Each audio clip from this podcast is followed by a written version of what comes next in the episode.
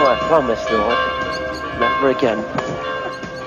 But I also know that you know what a weak-willed person I am.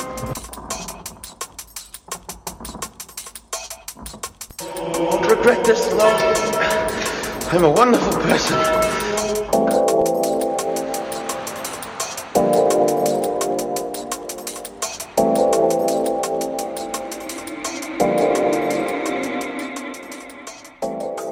Psalm 54 Save me, O God, by your name. In your might, defend my cause. Hear my prayer, O God, give ear to the words of my mouth.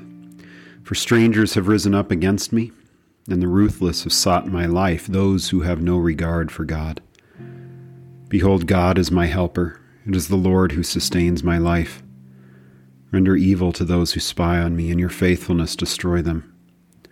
I will offer you a freewill sacrifice and praise your name, O Lord, for it is good. For you have rescued me from every trouble, and my eye looks down on my enemies. Amen.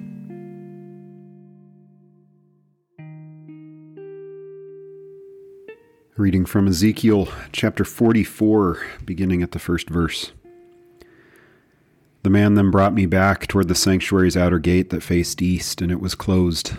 The Lord said to me, This gate will remain closed, it will not be opened, and no one will enter through it, because the Lord, the God of Israel, has entered through it. Therefore it will remain closed.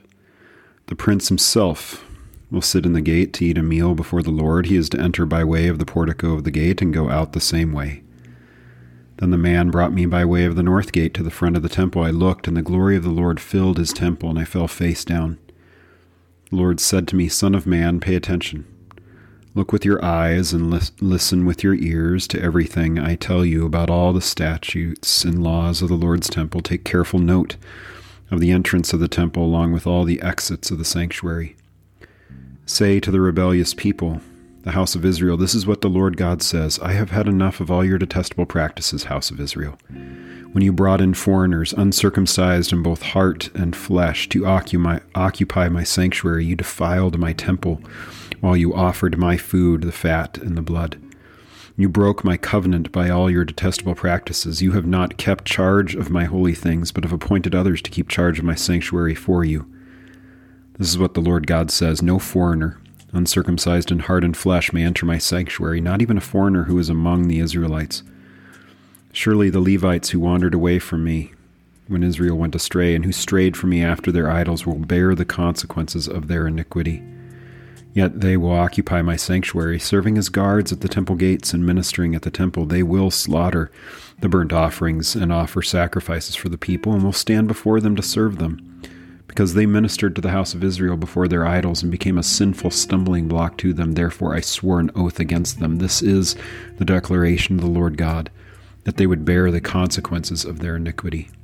They must not approach me to serve me as priests or come near any of my holy things or the most holy things.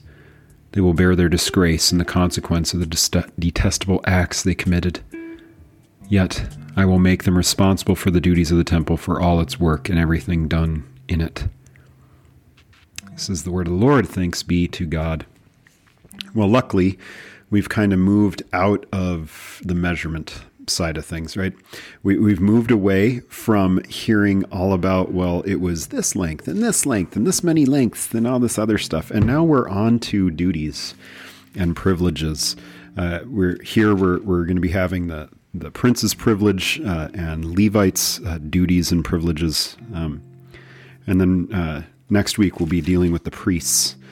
And then um, we're going to be looking at uh, the necessary portions that are going to be given, the expectations that are laid, and and pretty soon in the next month or so, we're going to be near the end of Ezekiel, looking at a river that is a life giving river.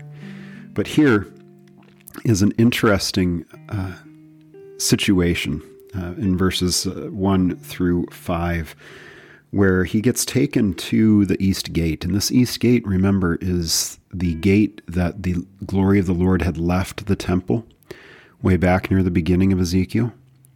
And now Ezekiel sees the glory of the Lord return to the temple through this, this east gate, remembering also too that this temple is not built yet. This has not been built. It's never been built. Uh, it does not exist in time or history. Uh, it is not the temple of Herod or or the uh, temple that uh, Zerubbabel or or anybody uh, rebuilds. Um, this is a, a an imaginary thing in a way, but we've been talking about this temple as being Christ, right? Um, Christ being our temple, His body uh, being the temple, uh, that that we uh, find ourselves being uh, connected to Him in what He has done for us. Well, here we have the the gate, that east gate closed, which I, I find interesting, uh, only in the sense that, in a way, I wonder if Ezekiel's saying, well, first the glory of the Lord is going to return to the temple, and then the people will return, but they will not return in, in the way that they think. Um, and the picture for me that is set up um, gives me a picture of everything of what Christ has done.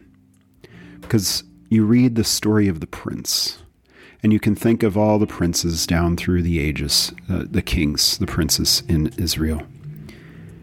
And they always should be pointing us to the Prince, the King of Israel, the Son of David, Jesus Christ.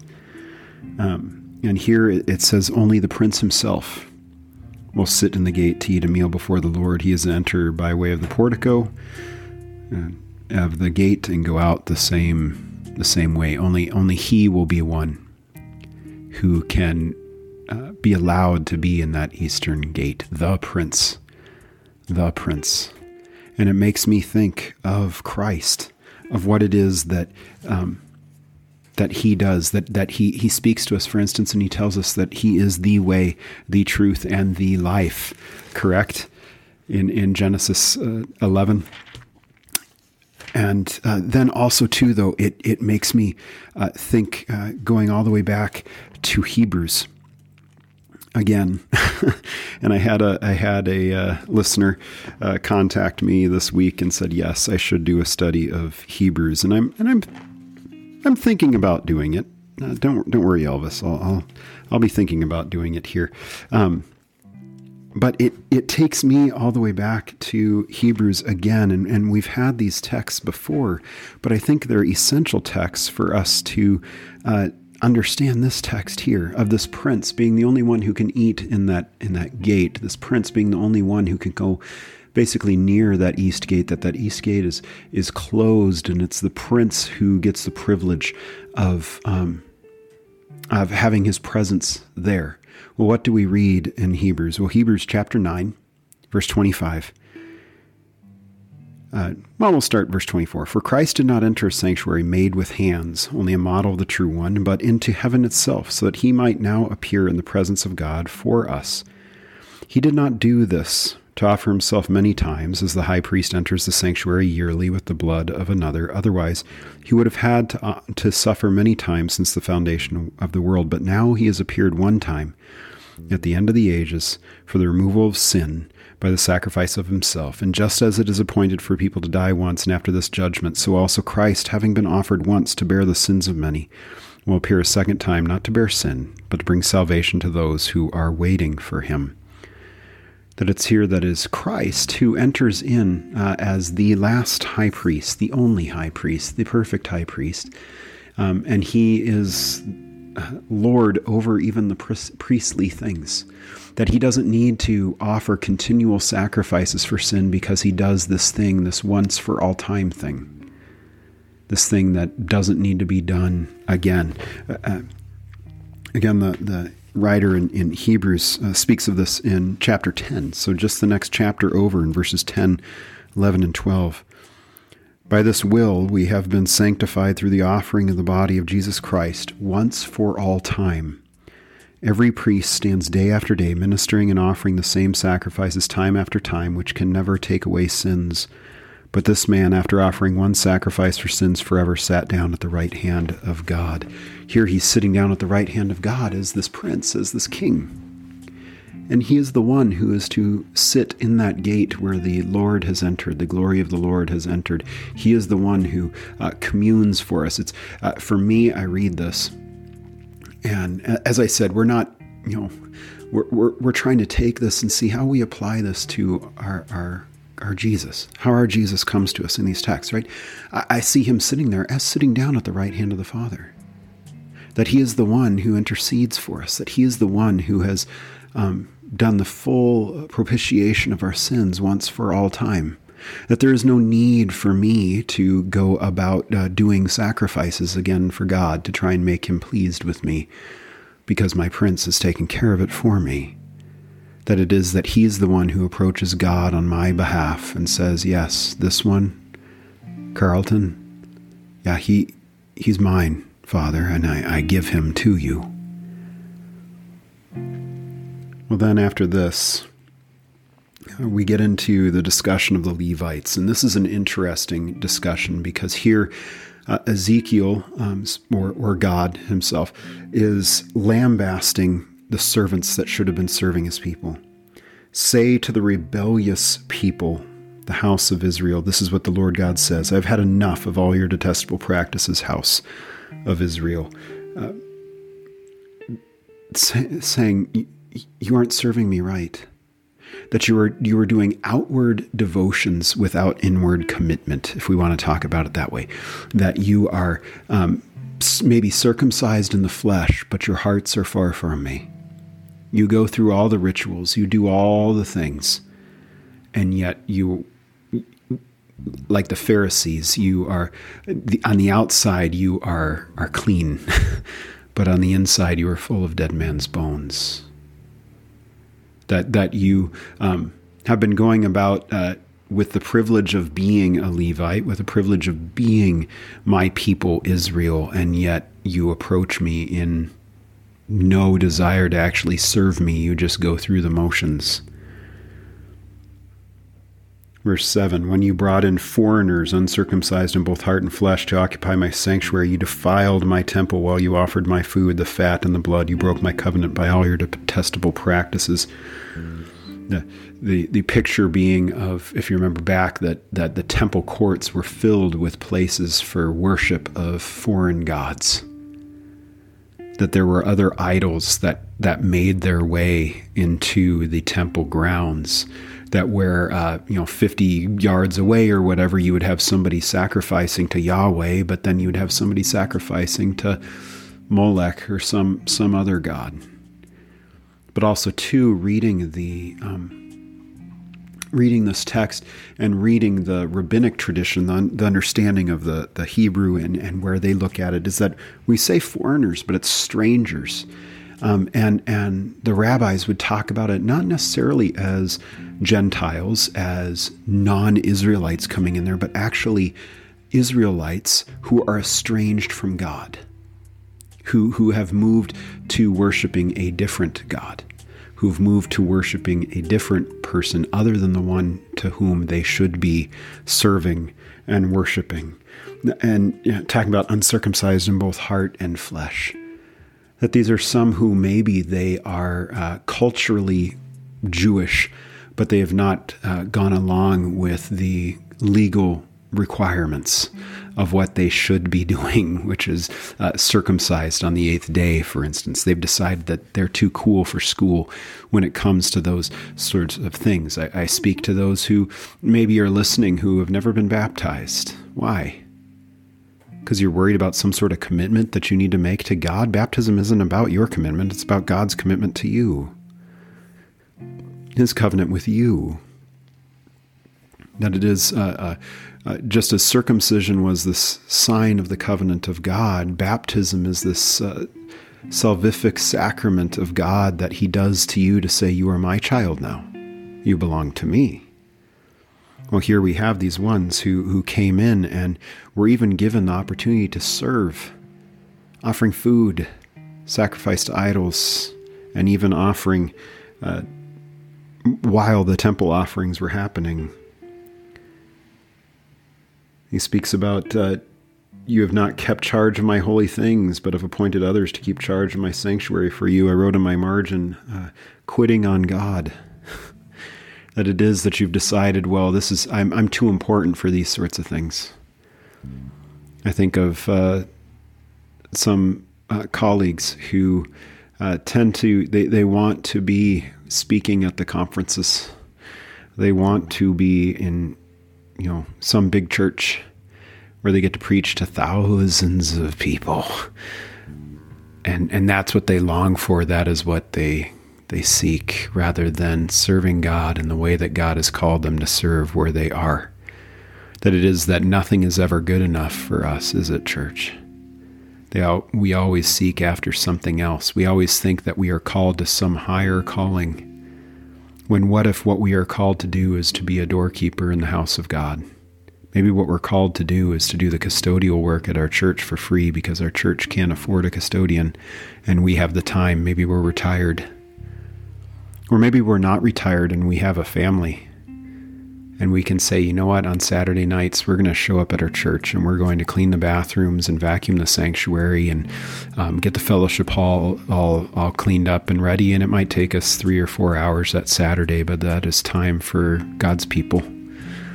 That is time given to God in order to uh, make it so that my church community can have a beautiful place to worship. And we might sit here and say, well, that I'm beneath that. really? You're beneath that? Okay. Verse 9 This is what the Lord God says No foreigner uncircumcised in, in heart and flesh may enter my sanctuary, not even a foreigner who is among the Israelites. Here again, the rabbis talk about this as being estranged from God. Those who are uh, Israelite in name only. that that they they are, are Israelites and yet they aren't. That they, they have father and mother and their blood relatives, and yet they've decided God isn't important to me. Yahweh is not my God. Surely the Levites, he says in verse 10, who wandered away from me when Israel went astray and who strayed from me after their idols, will bear the consequences of their iniquity, saying that all the Levites who, who were estranged from these things, they will not serve me in the way that they are supposed to serve me, and yet I will make them serve in a particular way, speaking specifically even to those who are of the Cohen class, of the of the uh, uh, priestly class, because if I remember correctly, it's going to be just for Zadok that his line is where the priests are going to come from now, according to Ezekiel. So, not everyone who's a descendant of Aaron who can be a priest is going to be a priest. That they're going to bear the consequences of their iniquity. And I love how God decides to make them bear these things. Yet they will occupy my sanctuary, serving as guards at the temple gates and ministering at the temple. They will slaughter the burnt offerings and other sacrifices for the people, and they will stand before them to serve them. God saying, you know what, I'm not going to take away my covenant with you. You are a Levite. You are going to serve me, but in your service, you're going to be reminded of your sin. You're going to be reminded of the things that you should have been doing. I think of um, pastors in other church contexts, uh, in state church contexts. So, in places like, let's say, Germany, Sweden, Norway, Denmark, um, elsewhere where basically they're no more than DMV workers. They're they're uh, government employees where they've been trained to do a particular thing. But you see that the the uh, religious life in those those countries, uh, specifically in those state churches, is d- diminishing is going away, in part because you have people serving in those positions in name only. I, I have colleagues that I graduated from seminary with who uh, their understanding of pastoral ministry is very different, and it's probably changed for them now since they've been uh, pastors for a while now. Uh, but their their image of what they thought pastoral ministry was to be, or the reason why they were becoming pastors, some some of them I graduated with are not pastors anymore because they went into it with the wrong motives. They thought it was a job to have an easy life, to get paid and have time off and be able to set their own schedule, never knowing that it was a job in which they were to be committed to a group of people to love them through thick and thin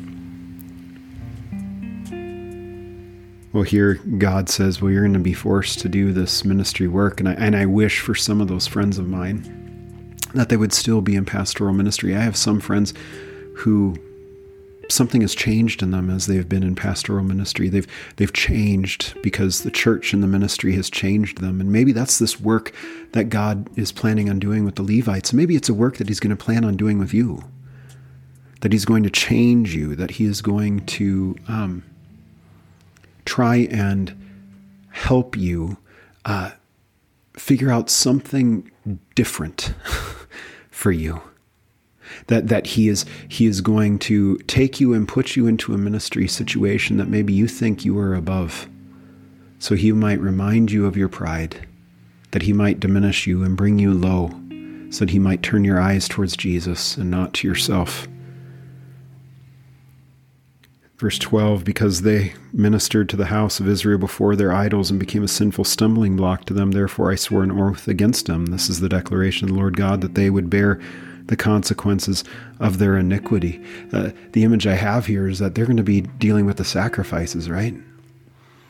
That there's going to be this returning remnant of Israel, that they are going to be a broken people desiring to love God, and this is going to be speaking against those who who turn who were supposed to be turning the people towards God, and he's going to to use even the lay people in the church to help force these religious leaders into understanding their own sin.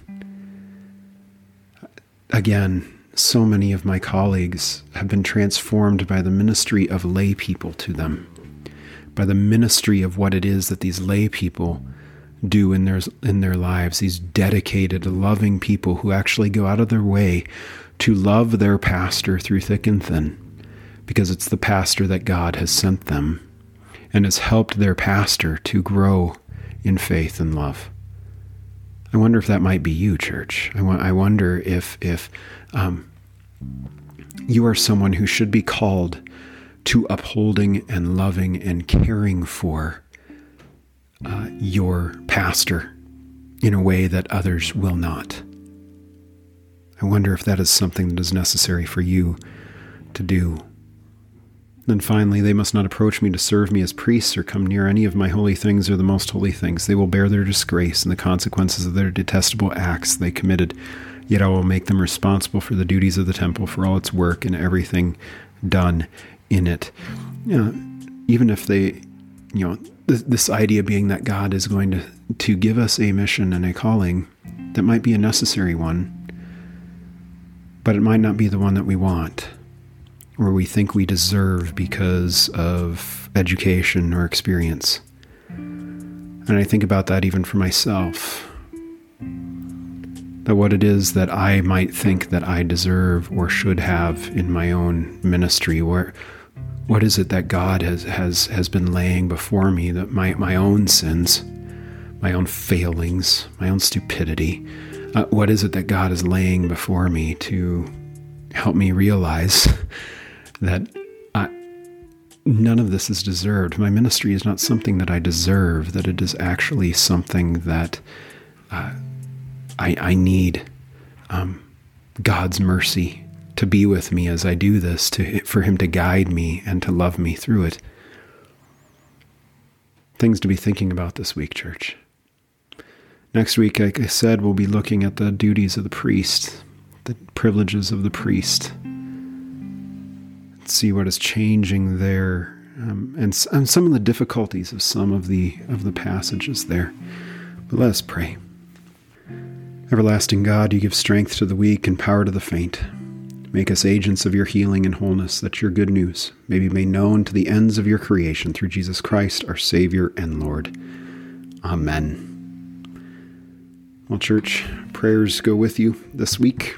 Continue to share this. We are growing immensely over these last few weeks in downloads and listens. Uh, but go in peace, serve the Lord. Thanks be to God. Amen.